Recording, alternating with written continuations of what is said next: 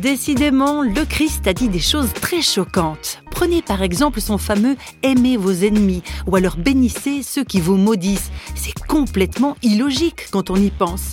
Mais réflexion faite, face à la haine, si le premier réflexe humain va plutôt à l'inverse d'une attitude bienveillante, on constate que les effets de la mise en pratique des recommandations du Christ sont très surprenants. Il en a fait l'expérience, le comédien Saïd Oujibou. Auteur et acteur de plusieurs spectacles, Saïd aime encourager son public à dépasser les préjugés et les peurs. Il tire les leçons de son propre parcours avec un franc-parler qui le caractérise. La preuve avec le récit d'une bagarre dans le quartier quand il était adolescent, une bagarre dont les suites ont été déterminantes pour la vie de Saïd. Je me suis battu contre un voisin et je lui ai éclaté la tête par terre. Et au moment où je l'ai éclaté, son père m'a vu, m'a éclaté, ma mère, elle l'a éclaté, sa femme, elle a éclaté ma mère, mon père, il a éclaté sa femme, la grand-mère, elle nous a tous éclatés. Et ça a déclenché vraiment une émeute dans la cité.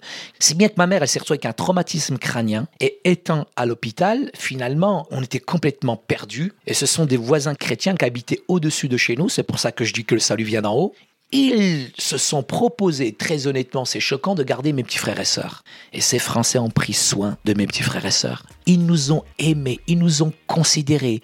Ils étaient vraiment différents de tous les autres Français qu'on connaissait. Et on s'est liés d'amitié avec eux.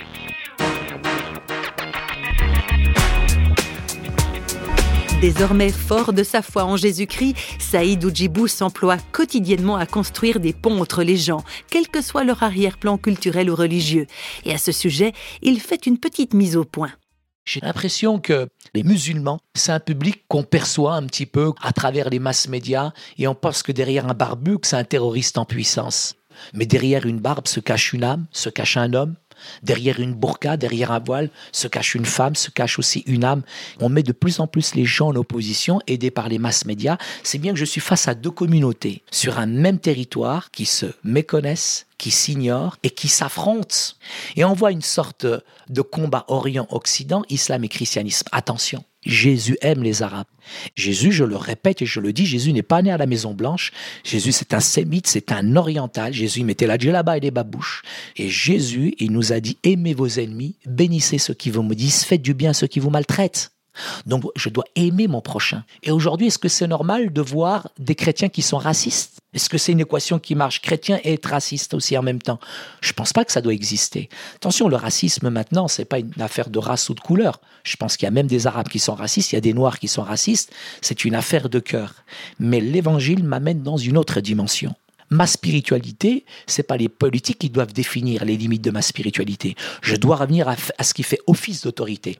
Seul Dieu en passant par la croix, m'a appris à aimer tout homme de toute race et de toute condition.